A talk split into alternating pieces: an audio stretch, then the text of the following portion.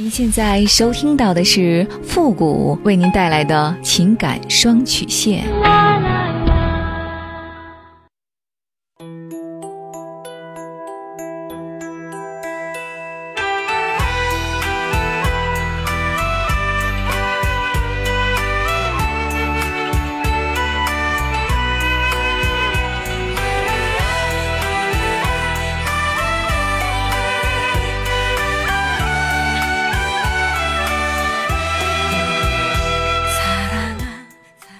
开启两性沟通之门，解答您的情感困惑。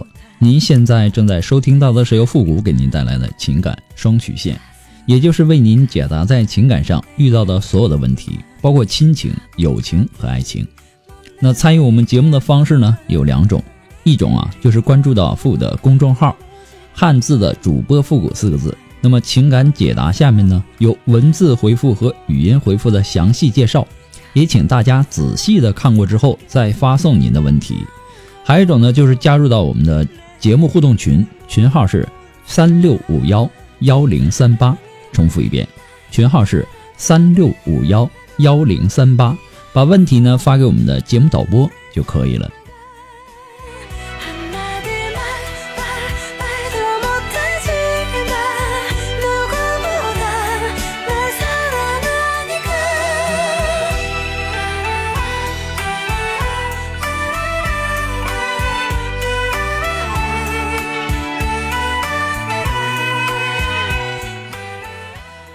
好了，那么接下来时间呢，让我们来关注一下今天的第一个问题。这位朋友呢，他说：“傅老师你好，我今年呢三十岁，老婆呢二十九，我们结婚三年了，但是呢还没有要小孩。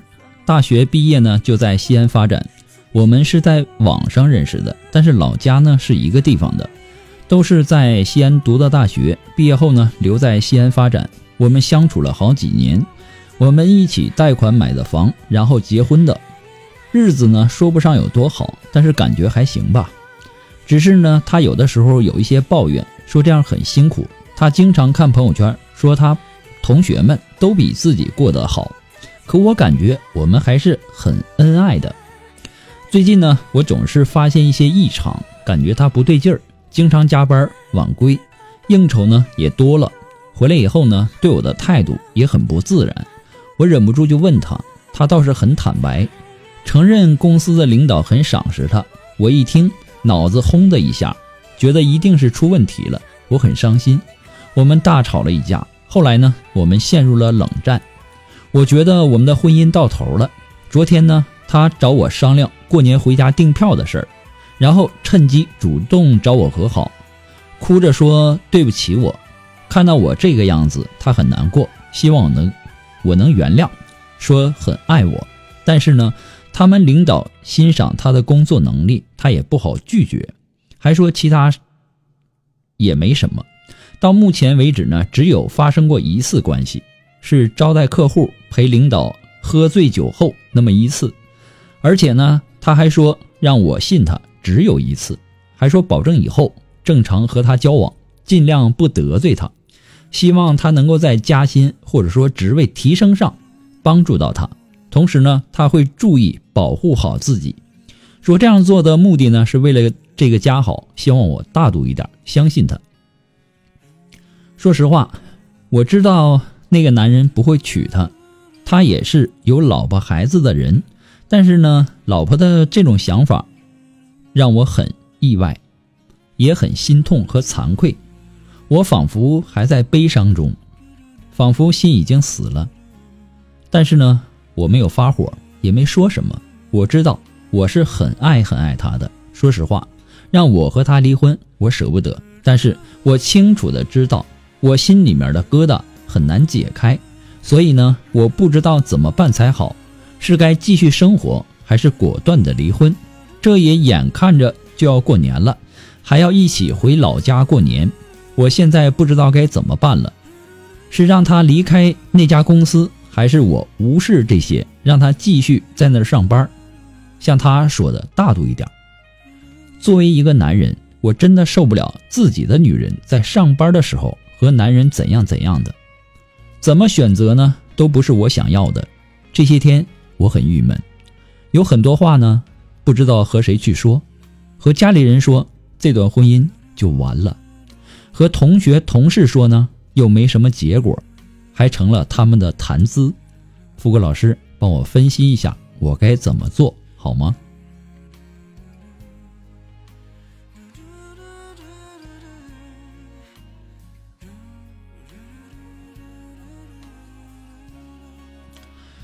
最近呢一段时间在做这个一对一咨询的时候啊，我经常啊会有这样的情况出现，就是因为刷朋友圈而产生的攀比心理，喜欢玩手机刷朋友圈，只看到别人晒出来的高大上，然后呢就习惯性的对比自己的生活，产生低落的情绪。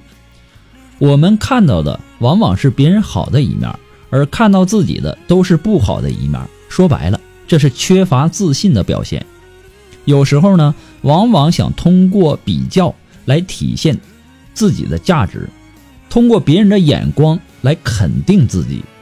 别人说自己漂亮，才会觉得自己真的漂亮；别人说自己很有能力，那马上就会变得更有劲头，觉得自己真的很有能力。只有通过别人羡慕的目光，才能够得到满足。这在表面上是一种虚荣，而实际上。却是缺乏自信，不能够及时的肯定自己的一种表现。那么这种心理上的不自信呢，会通过一种方式来弥补，那就是和别人攀比。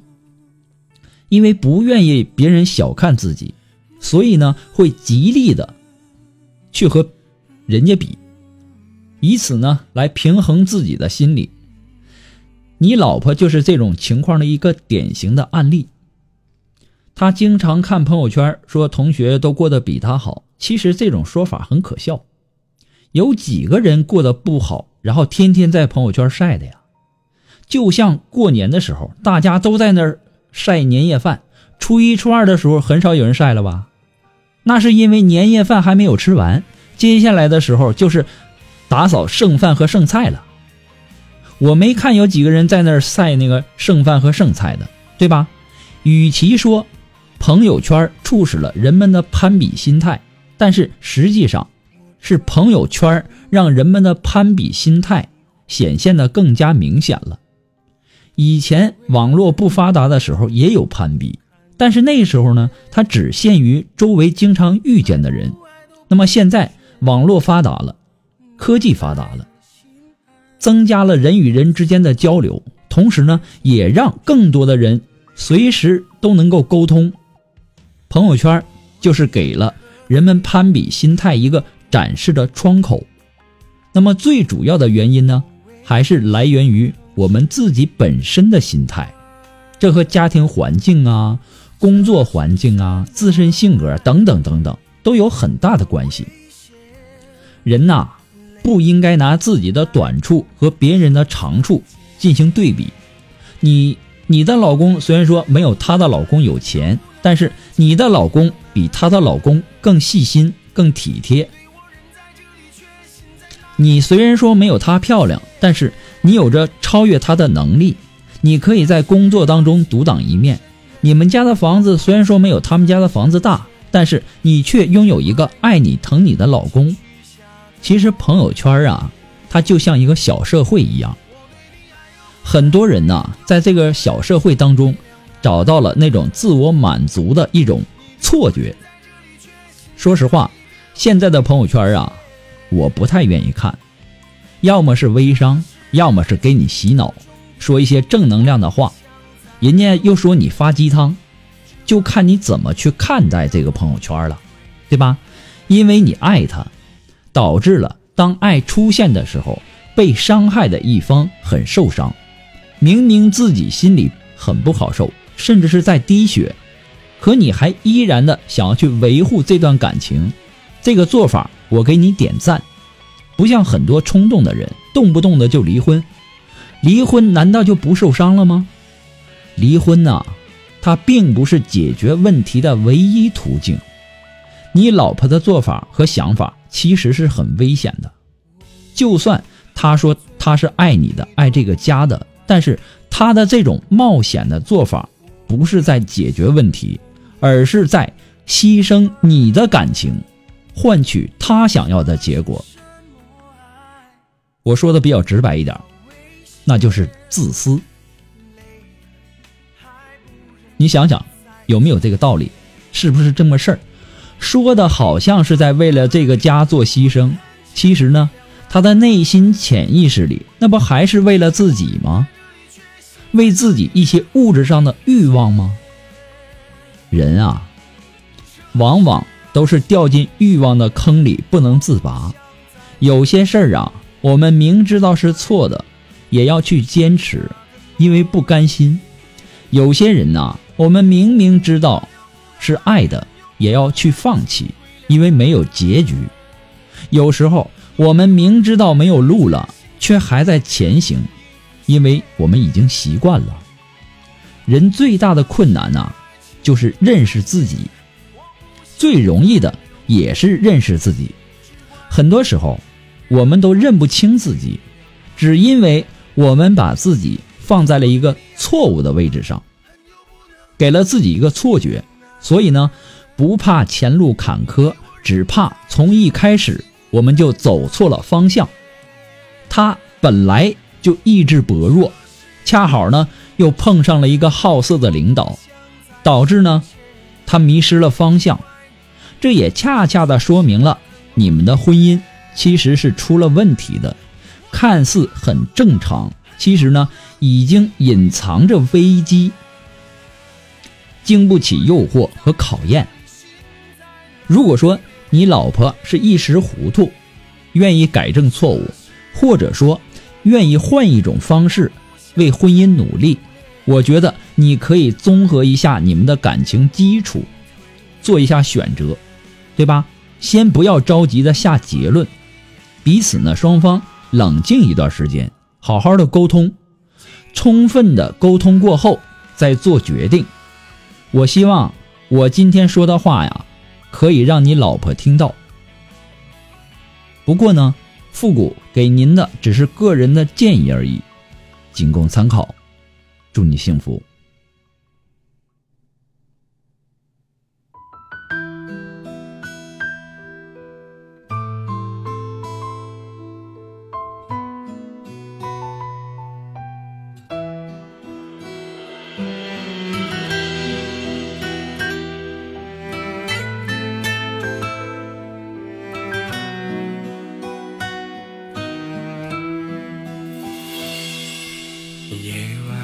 着风，感受着呃，如果说您着急您的问题，也或者说您文字表达的能力不是很强，怕文字说的不清楚，也或者说你的故事呢不希望被别人听到，或者说你不知道和谁去诉说，你想做语音的一对一情感解答也可以。那么具体的详情呢，也请关注一下我们的公众号“汉字的主播复古”四个字。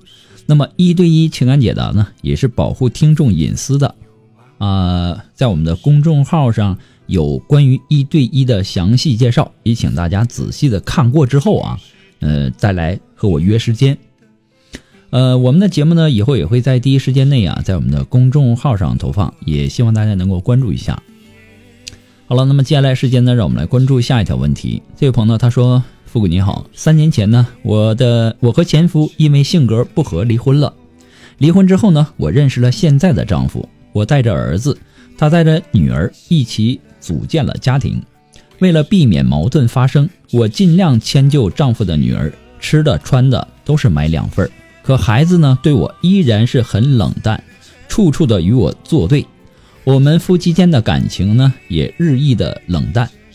两天前，丈夫喝酒回家，不分青红皂白的就打人，还口口声声的说我对他的女儿不好，闹成这样，让我很心寒。我真的没有勇气。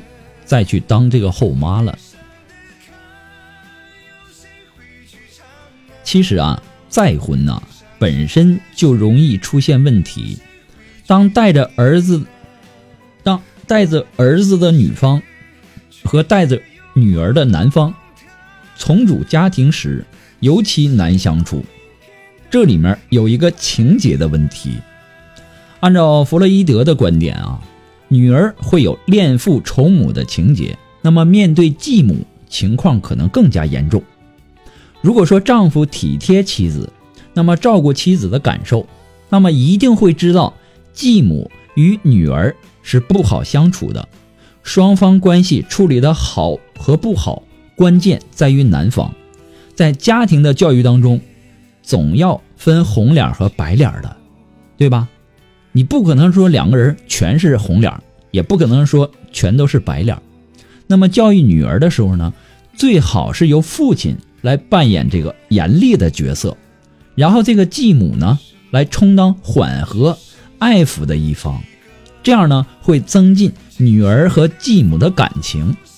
如果说在现实中，男人总护着女儿，然后溺爱着女儿，那让你的妻子充当严厉的角色，那么妻子与女儿的冲突会越来越激烈。反过来，妻子对自己的儿子也是相对严厉一些，然后让这个男人来充当慈爱的角色。只要夫妻双方对家庭都想把接下来的日子过好，那么这个问题可以解决好。